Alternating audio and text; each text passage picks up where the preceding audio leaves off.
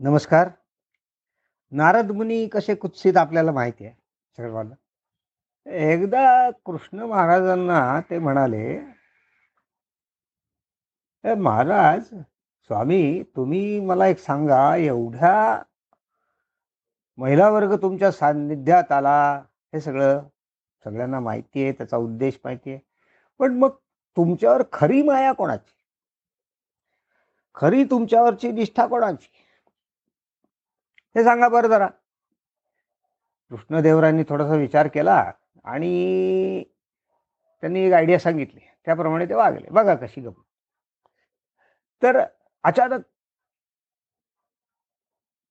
श्रीकृष्ण ओरडायला लागले बापरे बापरे पोटा दुखतं पोटा दुखतं. गडबडा लोळायला लागले गडबडा लोळायला लागले ओरडायला लागले.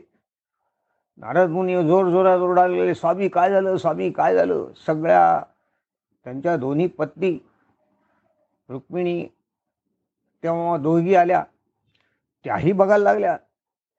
कृष्णदेवरावांनी काहीतरी बडबडले पुटपुटले आणि नारदमुनी म्हणाले अहो भगिनींनो बहिणींनो बघा त्यांच्या पोटात दुखतोय प्रचंड एकच त्याच्यावर उतार आहे. ते म्हटलं काय? तर कुठल्याही स्त्रीचा अंगठा बुडवलेलं पाणी पायाचा अंगठा बुडवलेलं पाणी जर त्यांना दिलं तर त्यांना झटकन बरं वाटेल. रुक्मिणीकडे गेले. समोर ती होतीच. महाराणी द्या. छ्या म्हणल्या. काय स आम्हाला काय नरकात जायचं का काय? पती परमेश्वराला आपला अंगठा बुडवलेलं पाणी पाजायचं पायाचा कसं शक्य आहे? नाही नाही. दुसरं शोधा औषध. हेच गोष्ट त्यांनी सत्यभामेला सांगितली. पण म्हणली की अरे छे छे छे छे शक्यच नाही. कसं शक्य आहे? ते स्वामी आहेत आमचे. आम्हाला काय नरकात जायचं आहे का काय? वळून बघितलं नारद मुनींना कृष्णदेव कृष्णदेवराव हसले. मग त्यांनी आता मी आधी सांगितलं ते करा असं त्यांनी सांगितलं. नारद मुनी उठले आणि गोकुळामध्ये गेले. सगळ्यांना गोळा केलं आणि जोरात एखादी दवंडी पिटावी तसं सांगितलं. की असं असं देवरायांना झालेलं आहे. तुमच्या स्वामींना असं असं झालंय.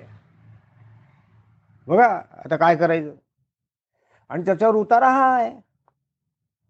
अहो लाईन लागली सगळ्या उपिकांची तिथल्या सर्व महिला वर्गाची.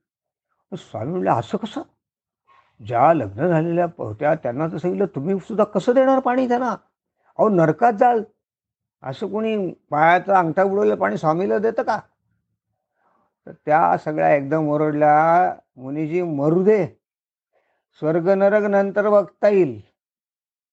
आधी आमचे स्वामी तर बरे होतील या औषधानी. ते आधी ताबडतोब आलेलं संकट आहे. स्वर्ग नरक नंतर बघता येईल. नारद मुनी हसले. आणि त्यांनी आशीर्वादासारखा हात वर केला आणि उगच नाटक केलं एकाचं औषध घेतल्यासारखं पण म्हणले तसं काही नाही. स्वामी आता बरे आहेत. कळलं त्यांना कृष्णदेवरायांना काय म्हणायचं होतं. कोण खराची कोणी खराची खरी स्वामीनिष्ठा आहे? हे त्यांच्या लक्षात आलं. धन्यवाद.